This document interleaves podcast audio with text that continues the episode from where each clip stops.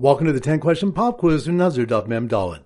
Number one. Which daf were two different sources brought to teach that Cohen is not forbidden in contact with a man until the moment he dies, and enough communion between them is a goses, that's on daf?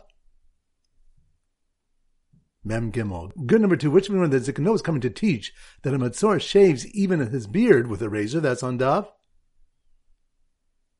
Mem. Good number three. Which stuff do we discuss when a zab who's a tevul yom cannot enter the machaneh leviyah? That's on daf. Mem dal. Good number four. Which stuff do we have is whether one can add tuma to his tuma.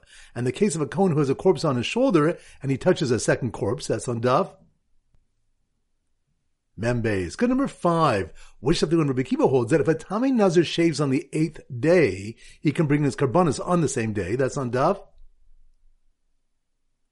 Memdalad. Good number six. Which something when the Rabbi Eliezer sorts that a Metzora shaves with a razor is Rosho. That's on Dav.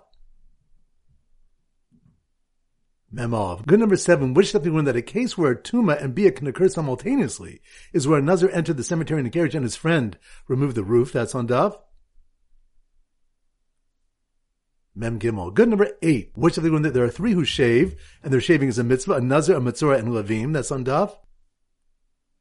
Mem. Good. Number nine. Which of them the source according to Eliezer that an ase is docha los ase is one from the psukim that teach that one can make tzitzis from shatnez. That's on Daf.